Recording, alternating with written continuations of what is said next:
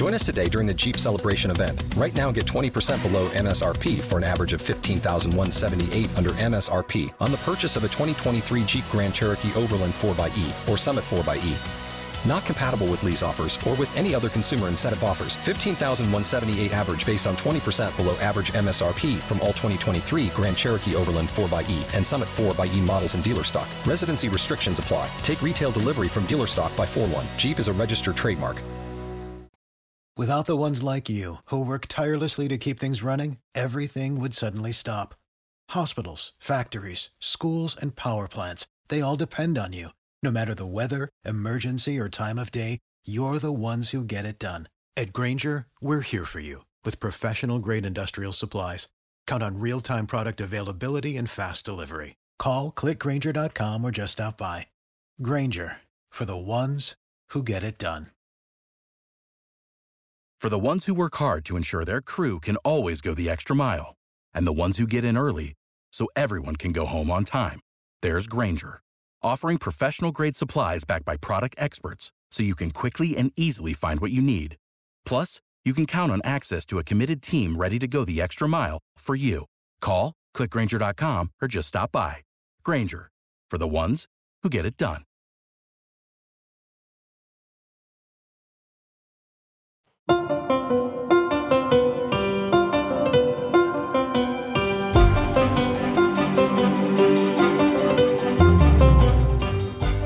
Welcome back to Hashtag Sisters-in-Law with Jill Wine-Banks, Barb McQuade, Joyce Vance, and me, Kimberly Atkins Stohr.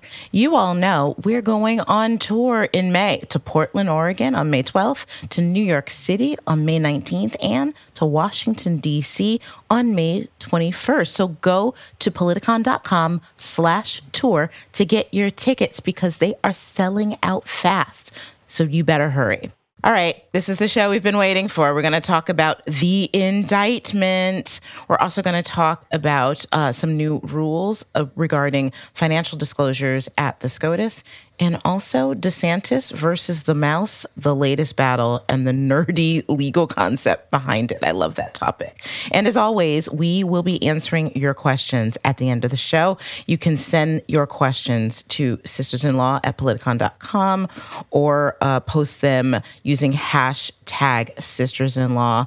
All right, but but before we get to the big topics of the show, you guys, you know, it's springtime here. The blooms are coming out. And it, I, I want to ask you guys, what are your springtime rituals? For me, it's cleaning. I just went through all of my stuff. Um, I'm downsizing. I'm I'm giving stuff away to friends or to charity and, and just making sure everything is clean. I'm not exactly, you know, like, what's her name, condo, where I'm getting rid of everything, but I get rid of a little bit of stuff every, and it makes me feel good. It makes me feel lighter, more, you know, just more efficient. So what do you guys do in springtime? I assess my garden and look at what's happened over the winter and decide, what am I going to plant coming spring? And I love, love being able to do that. But it isn't spring here. I've seen pictures of the cherry blossoms. You guys in D C, it looks gorgeous. Here, we don't have anything. I do have some little teeny spring flowers. I'll take pictures and give send them to you, but they're little teeny wildflowers. Otherwise, we have nothing. Oh, it'll come soon. What about you, Joyce? So my answer is actually the same as Jill's. I've been out in the yard assessing my garden. We had a couple of hard freezes this year, and so it's actually a very sad year. I've got some twenty-five-year-old rosemary bushes that died. I lost Aww. some gardenias. So, um, yeah, I know. It's really sad to do that. But the other good thing is um, a little bit of extra space in the new chicken coop. And so I am getting, you know, last year I had the trauma of hatching eggs and ending up with a couple of roosters. This year I am ordering um, female chickens, otherwise Ooh. known as pullets. So I'll have a couple of new little girls in my flock. Aww. How about you, Barb? Well, you know, I'm all about baseball. Opening day was this week. Uh, yeah. I, I love, I've always loved baseball. I'm a big Tigers fan. I guess I should say these days, a long-suffering Tigers fan. But um, there's, you know, hope springs eternal in the spring. Uh, we lost our first game. But, you know, even the worst teams in baseball win about sixty or seventy games out of the one hundred sixty-two they play. And you never know which ones they might win. So every game offers hope and possibility. So I love baseball, and I look forward to, you know, listening. I like to listen to games in the background when I'm working, or have them on television in the background when I'm working. It just makes me happy.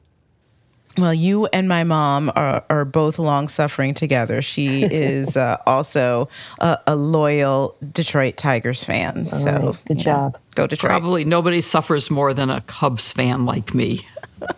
We've gone hundreds of years without a win. Oh, you won the World Series just a few years ago. You well, can't whine for yes, a while. Yeah, that's true.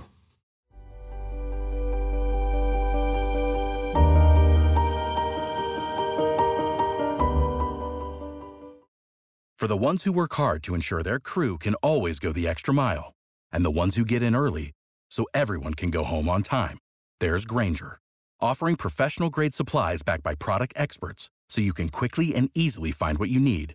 Plus, you can count on access to a committed team ready to go the extra mile for you. Call, click Grainger dot com, or just stop by. Grainger, for the ones who get it done.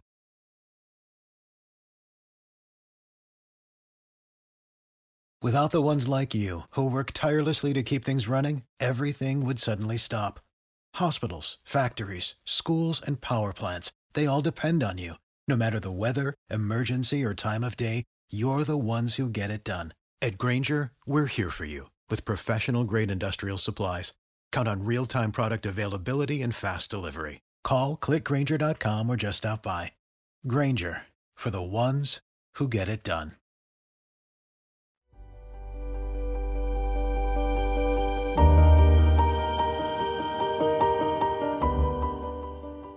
We're going to get right to it today because the news this week was big. The first time ever a former president has been indicted. So let's jump right in. Well, I'll, I'll start talking about that. At long last, Donald Trump has been indicted. Joyce, what do we know about it to date? We haven't actually seen the document yet, right? But what, what is it that we do know about it? Well, that's right. And it's such an important point, Barb. We haven't seen the indictment. We won't see the indictment most likely until Tuesday. So we know that Donald Trump has been indicted. The judge in Manhattan engaged a limited unsealing order, which allowed the D A to make that comment publicly, still prohibited from talking about any of the contents of the indictment. There have been two small leaks of information. One was in the New York Times original story, that first story that I'm sure if you're like me, right, it happened on your phone and you looked up and the New York Times suddenly out of the blue announced that the Manhattan D A had indicted Donald Trump. And in the lead of that story, there was a line that said that they were felony charges. We've discussed on the podcast in the past that one of the most frequently believed to be involved charges, this charge involving Um, false business business records, is a misdemeanor unless it's committed in furtherance of or to conceal another crime. So if the Times' reporting holds up, and one expects that it will, that means we have felony charges on our hand. The second leak was very specific and, and frankly, a little bit more surprising. This was the leak that suggested that there are some thirty-four counts, or I've seen other reporting that says more than thirty counts in the indictment. We don't know their substance. We don't know for certain that this is the case. But I could imagine this sort of leak occurring because indictments, when they're under seal, are typically taken to the clerk's office. It's possible that somebody may have looked and, and just seen the count number on the indictment. And so that has been revealed. Listen, let me issue this caution since we don't know what's in the indictment. This is exactly the sort of scenario that Donald Trump likes to take advantage of.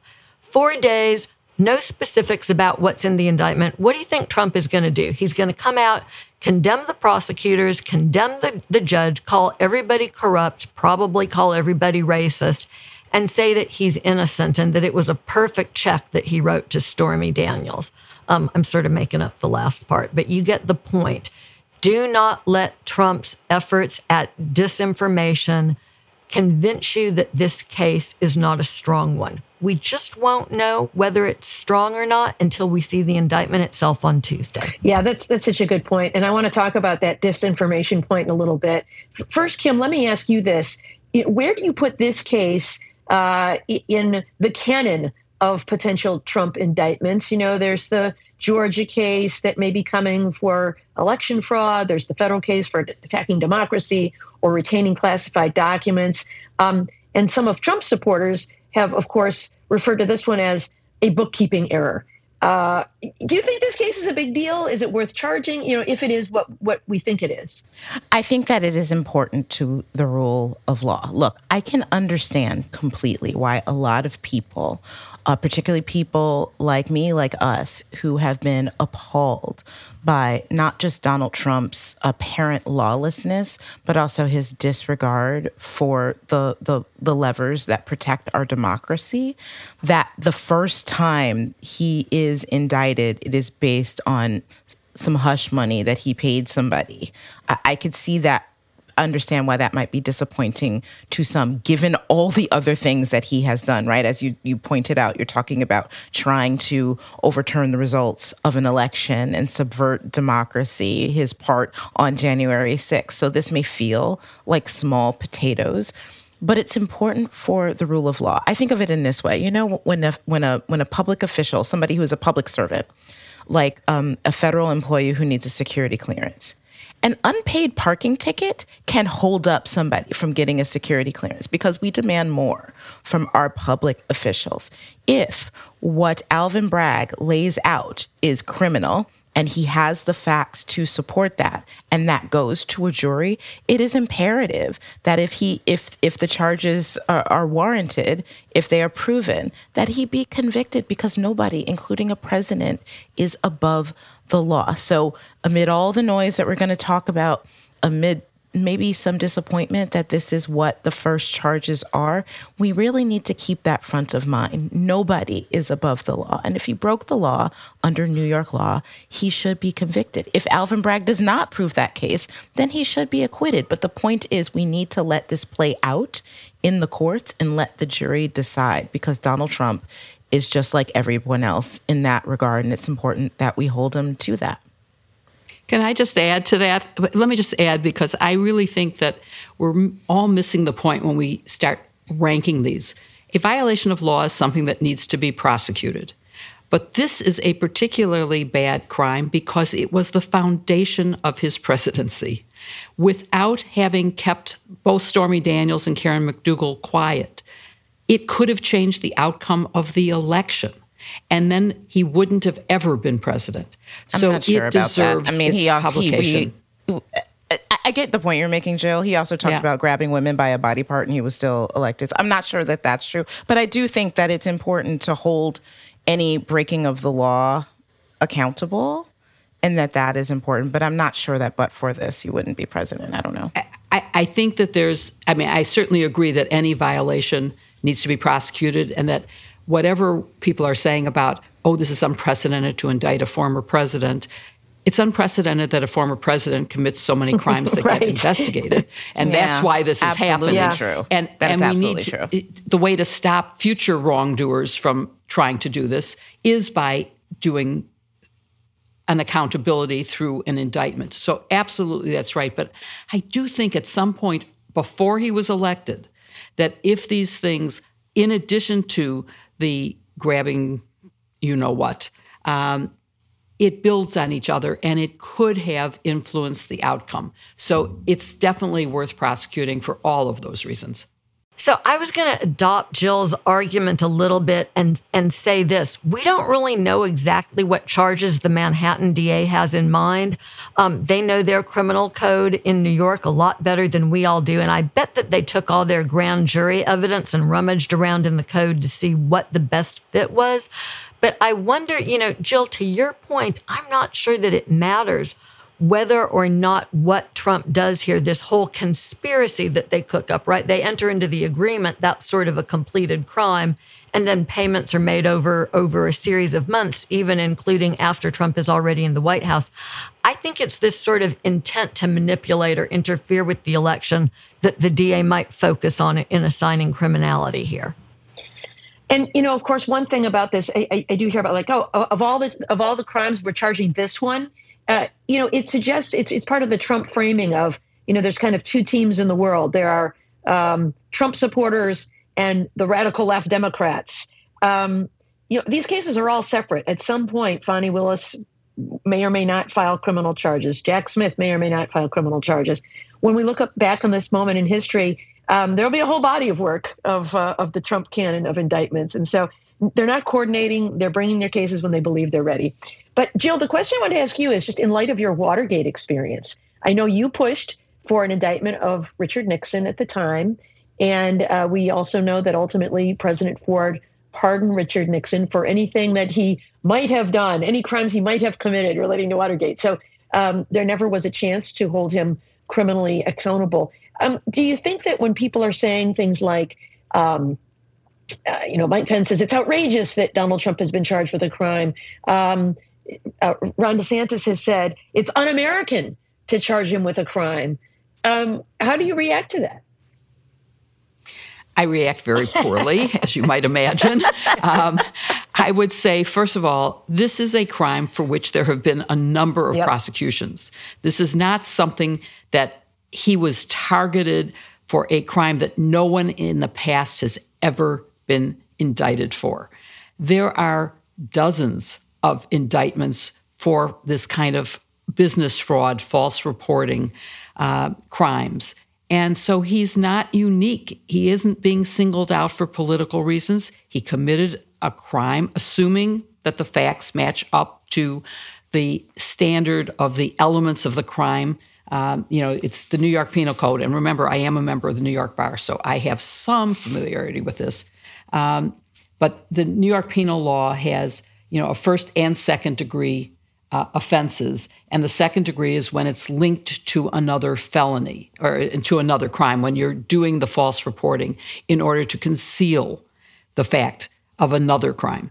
And so I think this is a legitimate prosecution and he's not being singled out. Yeah. In fact, if you really think about what they're saying is what they really want is for Trump to get special treatment simply because he's a former president, right? right? That it's outrageous that you're charging him. They've never seen, they haven't seen the charges. They haven't seen any of the evidence.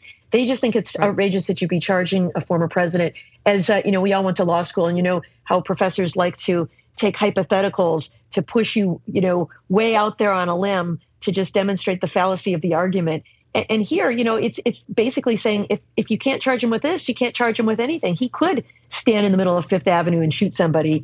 Uh, and not be charged. It is not. He does not have a right to commit crimes with impunity. And so there will be a test here, and that will be in court where he gets the presumption of innocence and due process, and a jury will have to find beyond a reasonable doubt that he's guilty. And, and that's where we'll get that test.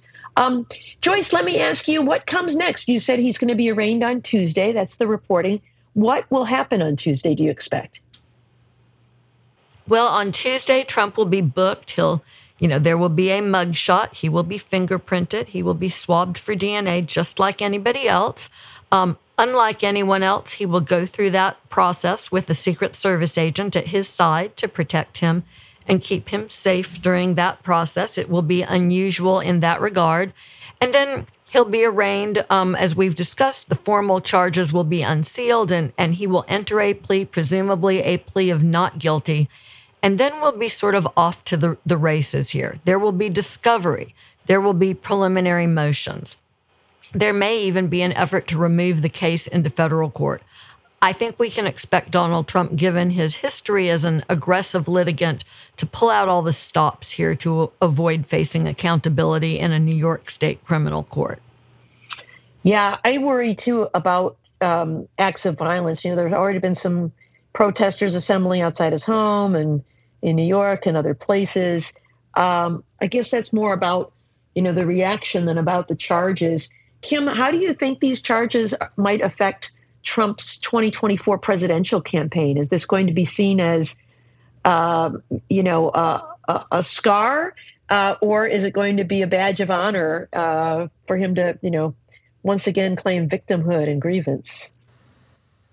I think a little of both. I think it depends on the eye of the beholder in these cases. Look, it, we cannot pretend, yes, everything about this is unprecedented. None, nothing like this has happened before. So we don't have clear um, historical examples of what the political uh, the political impact might be. But there have been times that politicians have been indicted and they survived it politically. People like Ken Paxton in Texas, who faced fraud charges, who still, I think these charges have still to date not been fully resolved, but it hasn't stopped him from being um, elected. Or Senator Menendez in New Jersey went to trial on fraud charges. The jury hung and he was reelected. And uh, it helped galvanize support for both of them among their supporters, right? That you can have that, you know, that we're going to beat this and, and rally. And, and Donald Trump is an expert at using grievance and victimhood for political advantage. So yeah, for some people, we've seen the way he's gotten Republicans, including Mike Pence, including Ugh. Mike Pence, crazy. to rally around him in condemning these charges, as we mentioned, before they're even unsealed. So will there be some benefit? Sure. Will it be enough to help him win? I don't know. We'll have to see. Mike Pence, for political gain, right? That's the only reason he could be defending Donald Trump.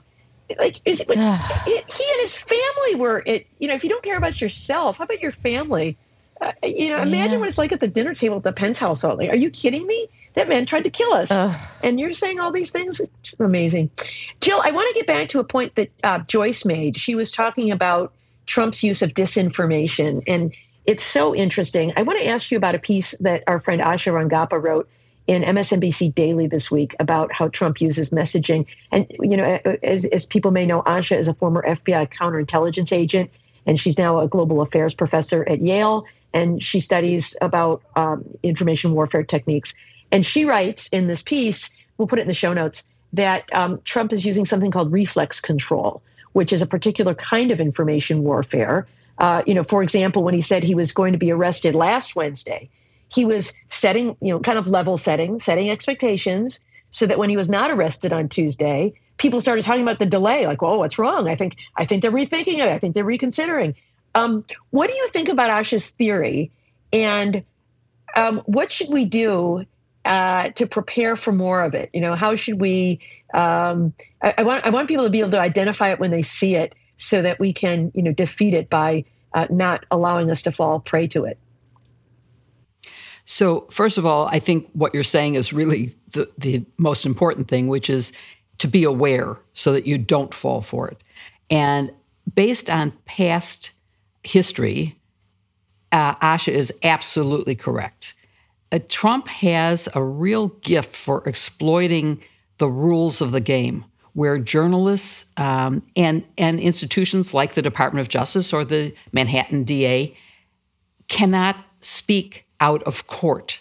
So you have a vacuum, and he fills it. Uh, it's called information asymmetry. And so he'll say something and no one can answer it.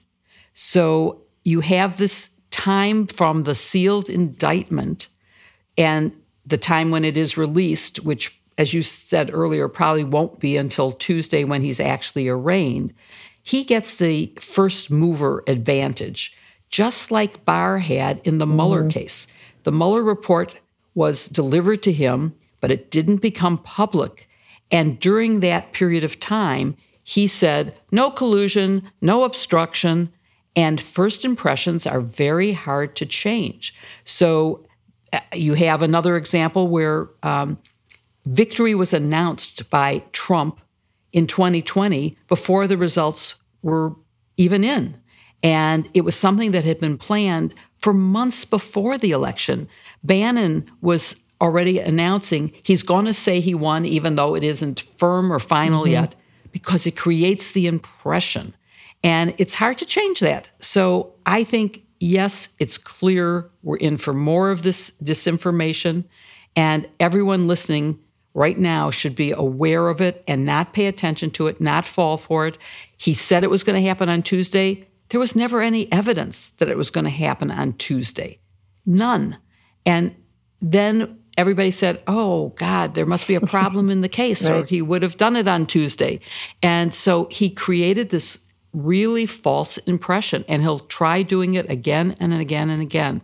So there was no delay. I think Bragg operated on his own time zone, and don't fall for the baloney from Donald Trump. All right. No baloney. You heard it here, folks.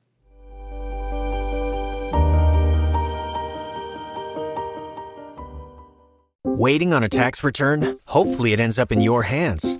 Fraudulent tax returns due to identity theft increased by thirty percent in twenty twenty-three. If you're in a bind this tax season, LifeLock can help.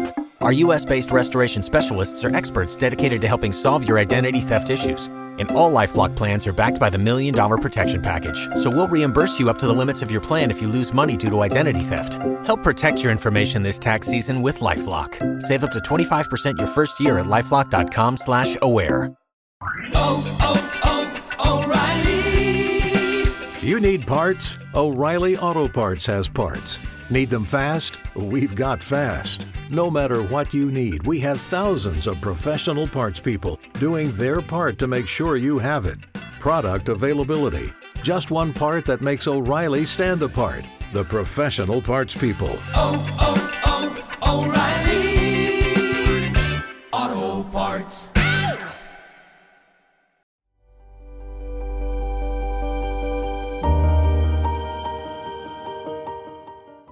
Federal judges, except for Supreme Court justices, are subject to strict rules about their conduct and when they must recuse if there is even an appearance of conflict of interest.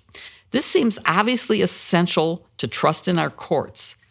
So, Barb, why is SCOTUS exempt from these rules? Yeah, I think it's because of their uh, you know, constitutional place in our government. Um, they do, they are subject to a code of conduct. It's just not binding on them. Uh, they, they take the view that they should police themselves. So they're supposed to recuse themselves if there's a conflict of interest, you know, if there's a party in a case that is a family member or someone they know or someone with whom they have a financial interest. But there's no way to police it. If they say, no, I don't I don't think I need to, there's no mechanism for enforcing it. And so uh, at other levels of the court, you know, there are, and there bar, there's d- discipline for judges who violate uh, the ethics, um, the, the ethical standards. You know, there is the remedy of impeachment for a Supreme Court justice, but, you know, that's only going to come in a case of egregious misconduct at the back end. And so uh, the, the idea of having a code of conduct, I think, is really important for judges. But, um, you know, the idea would be if, if, if some other branch of government were imposing rules on them, then does that in some way undermine their role as a, a co-equal branch of government uh, at, at the top of the judiciary? So I think that's the argument it, it, that... Uh, is in favor of exempting them. I'm not sure it's a persuasive argument, though. Okay, and Joyce, tell me what you think. Was this a problem in the past? Is it still a problem? Uh, this, particularly because it's self-enforcing, and there's nothing like the executive and legislative branches have for uh, enforcement. It's a really interesting question, Jill, because, you know, federal law does require judges, including Supreme Court justices, just like top officials in legislative and executive branches, to file annual forms that detail their outside income and their spouse's source of income. But it allows each each branch to set its own reporting standards. So um, there have always been some issues inside of the judiciary, and Uh, the justices, as you've pointed out, are, are chief among those issues. They all travel, by the way. This isn't just one justice. They all travel. They all speak. They all have outside groups that cover their speaking. And that leads to what my father-in-law used to call boondoggles when he was on the eleventh Circuit Court of Appeals. He was always opposed to him, and he'd say, well, so-and-so is going, you know, fishing in Costa Rica. It's a boondoggle. Um, and that's just what it is. But that leads us to Justice Scalia, who is very partial to going on boondoggles um, and really set some new lows. You know, he was notorious for going on these trips. The hunting trip that he died on involved a luxury stay at a resort called Sabalo Creek, where he had a huge room at this thirty thousand acre spread designed for hunters. And his stay was paid for by a billionaire industrialist. Um, Scalia was there as the industrialist's personal guest, which meant he did not have to pay. And because he was a personal guest, he most likely would not have reported it uh, or dealt with it for conflict of interest purposes. You know, he took this kind of trip often. I think we're all very familiar with his duck hunting trip with Dick Cheney. And there's yeah. a lawsuit um, where the Sierra Club is suing Cheney, and they want Scalia to recuse.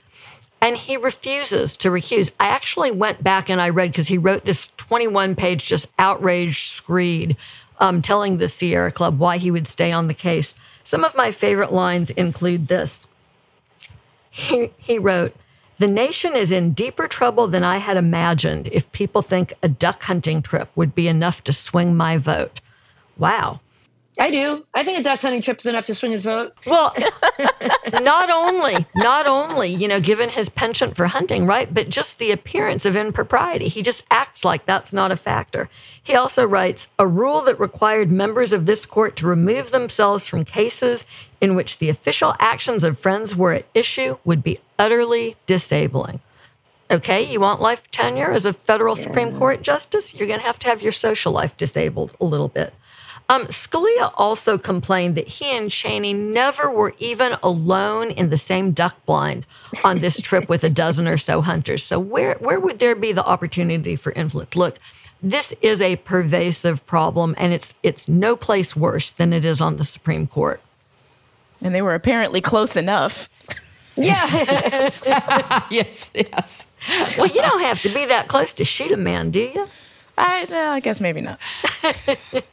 So, but federal law does require judges, including Supreme Court justices, as well as top officials from legislative and executive branches, to file annual forms detailing their outside income, their spouse's sources of income, and as Joyce said, each branch sets their own reporting standards. And as part of that, judges, including Supreme Court justices, are prohibited from accepting gifts from anyone with business before the court. Even their friends, I would say that would mean. Um, and the judicial branch, however, has never clearly defined the exemption for gifts considered, quote, personal hospitality, close quotes. And recently, a committee of the Judicial Conference, which is the court's policymaking body, internal, so it's not being imposed from an outside branch, just revised the rules to address that ambiguity of what is personal hospitality. And they did it really almost in secret. Uh, it was hard to even know about. But Kim, what's the new rule, and does it strengthen the personal hospitality restrictions? Yes, I just want to underscore that point you're making, Jill, is that they made this disclosure rule, but they didn't disclose it. Like, the only reason we know about it is yeah. because uh, Senator Sheldon Whitehouse Uh, questioned them about it, and it was in the response to Senator to Senator Whitehouse that we found all of this out. So that's just, you know, that's just the chef's kiss, right? But under these new rules, judges um, still don't have to disclose gifts, you know, hospitality gifts, things like food, uh, shelter, lodging, or entertainment, if it comes from an individual for a non-business purpose. But judges must disclose, including SCOTUS justices, stays at commercial properties like hotels and resorts, or gifts of hospitality that are paid for by a third party. So when under these new rules, Scalia would have had to disclose the fact that he was put up in this super fancy lodge that he ended up having a heart attack in and dying. He would have had to disclose that in his financial disclosure form. So it does a little bit. It doesn't do a lot. I think it's important to know one thing that this rule wouldn't cover. And if you remember back last year, I know a lot happened last year, but it was that Politico report that disclosed uh, a thing called Operation Higher Court, where people were literally whining and dining Supreme Court justices in their homes privately and lobbying them on things like religious rights. If it's done in a home, if it's done privately, they still don't have to disclose that. So clearly, these rules don't go nearly far enough uh, in compelling the kind of disclosure and ethics uh, that we really need from our highest court. So I was going to ask Barb about whether the new rule is enough or what else is needed. Barb, do you want to add anything to it, what yeah, Kim I mean, just, just said? Just stop and think for a minute. Like, Do, does anybody invite you to, like, for an all-expenses-paid trip to a hunting lodge somewhere or what a spa, wherever you might like to go? No! Who does that? Nobody does that because you're not on the Supreme Court and able... So why do they do it? Because they want to buy influence. They want it to put a thumb on the scale.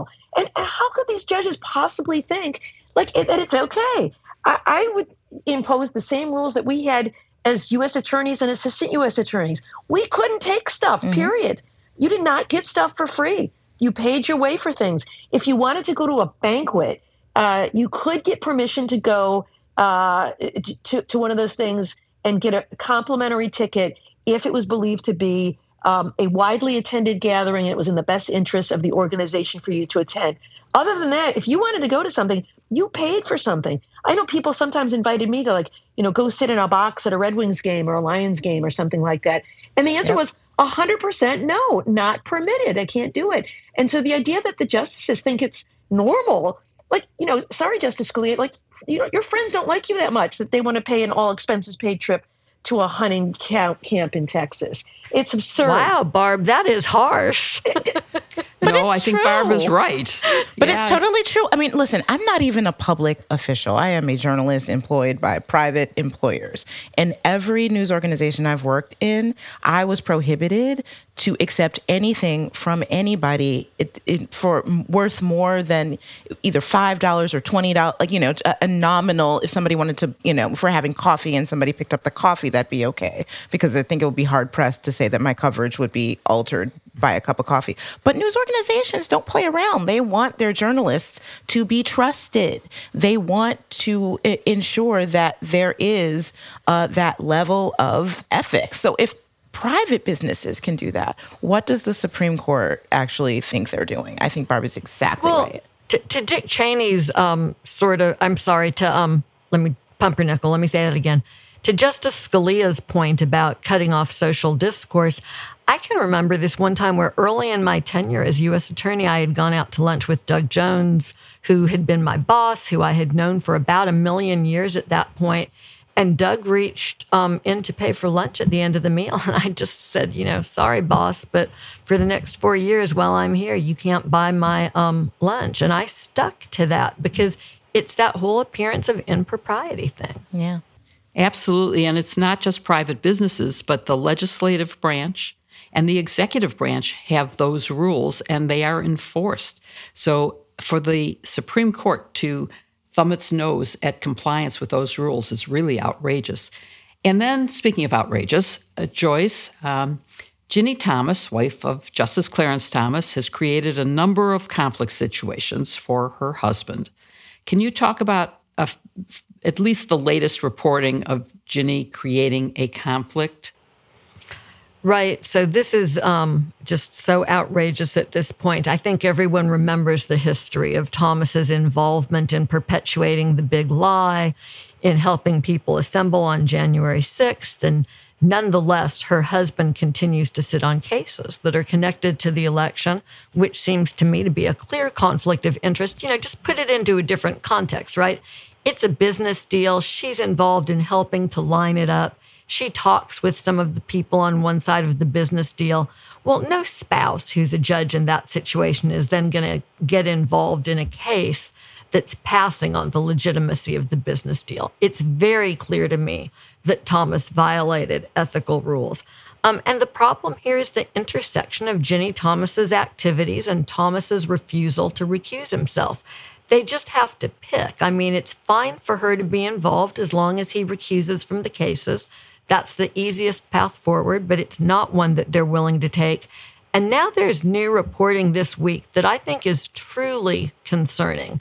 It suggests that Ginni Thomas, over the last three years or so, has raised about six hundred thousand dollars in anonymous funds for conservative causes. So there are all of these folks who she is, in a sense, beholden to. None of us know who they are. None of us know if her husband is about to sit on cases where they have a stake. I think it's deeply troubling. I thought that the Chief Justice would try to step up and come up with a solution to this situation a while back. I think increasingly it's clear he just lacks the ability to do that, and Clarence Thomas is going to do whatever he damn well pleases, no matter what kind of damage, um, reputational damage, the court suffers as a result of it. And Kim, I want to ask you one final question because, you know, all of us, uh, all four of us are independent career women. And so it raises the question of whether the actions of our spouses require uh, recusal if we were on the bench. What's, you know, how do you draw that line between an independent spouse having a career and doing her job or his job and what's required for fairness on the courts for there to be no appearance of impropriety? Yeah, I don't think, and, and this is an important point, Jill, we certainly are not suggesting that spouses cannot have lives, that they cannot have careers, and that they can't have political views. Of course they can. Uh, a spouse of a justice should be able to, say, donate to a candidate um, that they support. That in itself does not create a level of suspect.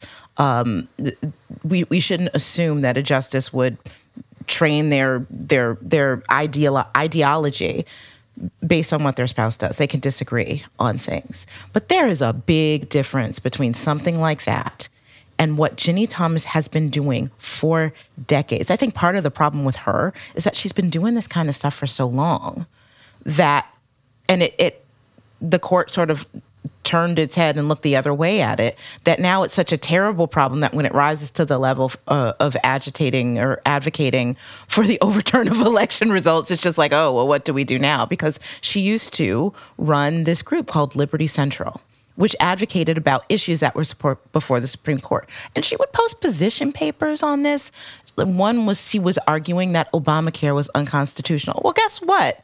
The Supreme Court was just about to take up the constitutionality of Obamacare. And the worst part is that Liberty Central, just like this other group that Joyce was talking about, was funded by donors whose identities were not publicly disclosed. So you have people who were funneling money to this group that she runs with an interest of of persuading Supreme Court justices by going through her wife. And just as we talked about before, people are not whining and dining Supreme Court justices just for fun. Not all of them. They're doing it because they want them to rule in a certain way. People are not funding tons of money into Ginni Thomas's Uh, organization just for fun either. They, they're doing so because they think that that can have an influence. And that's the difference. You know, spouses can have their own lives, but they cannot influence the Supreme Court. Nobody, a spouse, a family member, a close friend, nobody should be able to do that. And that, that's why these disclosure rules are so important.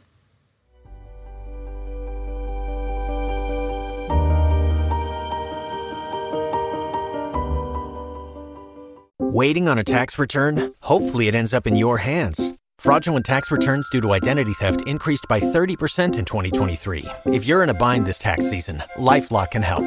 Our U S-based restoration specialists are experts dedicated to helping solve your identity theft issues. And all LifeLock plans are backed by the Million Dollar Protection Package. So we'll reimburse you up to the limits of your plan if you lose money due to identity theft.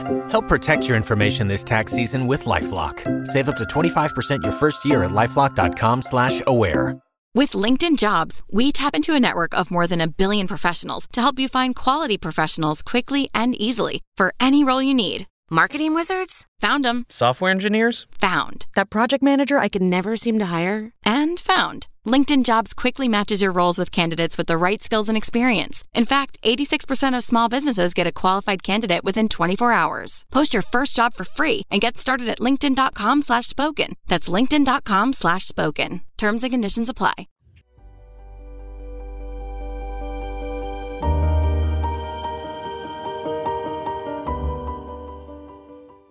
So it is a Friday afternoon now. Yesterday afternoon, Thursday, I went on Twitter, as I sometimes do in the afternoons, and saw that something called the Rule Against Perpetuities was trending.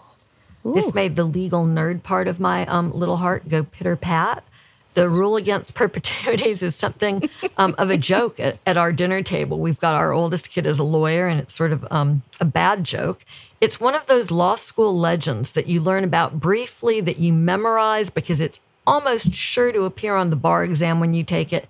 And then it's never again to be seen in the actual practice of law, no matter how many decades that spans. So suddenly yesterday, though, it is trending on Twitter. Lo and behold, the legal nerds who work at Disney World remembered the Rule Against Perpetuities, and they've put it to use. They've put it to use against Ron DeSantis, and it's it's actually pretty sweet. So, Barb, can you start out by telling us about the rule? Joyce, property law was decades ago, so um, I appreciate the heads up that you're going to ask me this call, the cold call that you're going to call on me in class to recite. Uh, and um, here's the reason this is such an archaic rule: the uh, um, the Rule Against Perpetuities. It's one of these old, you know, common law English legal traditions. It comes from the days when, you know, the cases are all about fox hunting. And if the fox ends up on my property, is it my fox? And if it's on your property, do they get to keep it? You know, all this crazy stuff. But the Rule Against per- per- uh, Perpetuity says as follows, uh, no interest in land is valid unless it must vest, if at all, not later than twenty-one years after some life in being at the creation of the interest. Now, everybody says, what on earth does that all mean? Um, and so, as you say, Joyce, some states have uh, abandoned it or modified it. But the gist of the Rule Against Perpetuities does continue. And the idea is we don't want a property owner to dictate what's going to happen to a piece of land many generations into the future. So if I pa- want to pass my house on to my child after my death, I can do that. But what I can't say is, and then there's a condition that, you know, thirty years after that, it should go to this person. And then fifty years after that, it should go to this person. one hundred years after that, it should go to someone else. Once I pass it on to my child, then my child gets to decide where it goes after that. I can have, you know, there are a few exceptions, but that's the idea, just to prevent someone from tying up property uh, for many generations after their death. Um, so, Jill, how is Disney using this arcane rule? And remind us what the dispute that they're using it in was about in the first place. Okay, so Th- It's using it very creatively and wonderfully. It's this is one of my favorite segments we've ever done. Um, not only do we get to say Rule Against Perpetuities, but I might be able to say Royal Lives Clause or the Equitable Estoppel. But this stems out of Ron DeSantis's fight with Disney over the Don't Say Gay and other issues. And he got mad at Disney, and in revenge, he decided that he was going to appoint a board to rule the special district that had been created at the inception of Disney. And it was something that they had all agreed to, where the Disney would be able to basically self-govern. And they had a board who was doing all of that. And then he passed this rule that no, from now on, there was going to be this new uh, tourism board that would control all of Disney's operations. And so that's how he created it. But Disney, and we were all very surprised that Disney didn't say, I have the money to fight you on this. Why didn't they stand up to his outrageous behavior? And the reason is because they very quietly, but very publicly, following all the rules of Florida law, they posted notice, they had a public hearing, and the board that was still in existence before this new statute was passed gave all of its powers back to Disney and left the board that took over basically no powers. They can maybe have something to say about the roads and infrastructure at Disney World, but that's about it. And so it was very, very carefully crafted, very clever, I think. And right now, the new board, this new oversight board, which was supposed to give moral fiber to Disney, who had lost its way, according to DeSantis, um, really is going to have to figure out with some lawyers how they can get some power back, because right now, they don't have any, and Disney has it all. Very smart. I love it. Kim, I saw that Um DeSantis in the Orlando newspaper this morning was vowing revenge, that the fight ah. wasn't done yet. Um, you know, I, I love this because I'm starting to view it as the Princess Lilibet rule. But yes. What do you think the political implications are for DeSantis? Yes, long live Princess Lilibet. Right? Um, so first of all, I mean, to Jill's point, I, at, in a past podcast, I was one of these people like, come on, Disney, you got the First Amendment on your side. Yeah. Why aren't you fighting? And Disney yeah. was just like, oh, y'all just wait. Y'all just wait. That was some brilliant lawyering. Kudos to the lawyers of Disney. This was really a brilliant way to get at this. And politically, what it does is, because DeSantis has been, you know, parading around, painting himself as the big Disney slayer, you know, um, because uh, of what he was doing and that Disney wasn't fighting back. So much so, he was so focused on the politics, he didn't pay attention to read the fine print on what the board was actually doing before this. So this makes him look so inept at how he was un, he was unable to effectuate this little move that he was doing purely for political reasons. He totally was unable to pull it off. And so I think politically, it's got to be embarrassing for him. Of course, now he's coming out and saying, oh, well, I'll fight this. And and I don't know how. And the greatest part, I, I love this so much because I'm very pro Harry and Meghan, is that the the one way that it that this, uh, the little, I guess, catch catch clause in this provision that keeps it from being struck down uh, based on the rule of perpetuities is that it doesn't have a time uncertain for as long as this power runs. It runs as long as the life of the youngest descendant of Prince Charles the third at the time of the signing, which is King little, Charles, right? King Charles. King Charles, sorry. Yeah. I, I'm still, I'm still, yes. We're living King in Charles the the third. Yes. King Charles the third, his youngest descendant who was alive at the time of this, who is little Lilibet of Sussex. As long as she lives, this is in place, which is such a great, like, just, you know, just a cherry on top of this. Uh, so long live little Lilibet.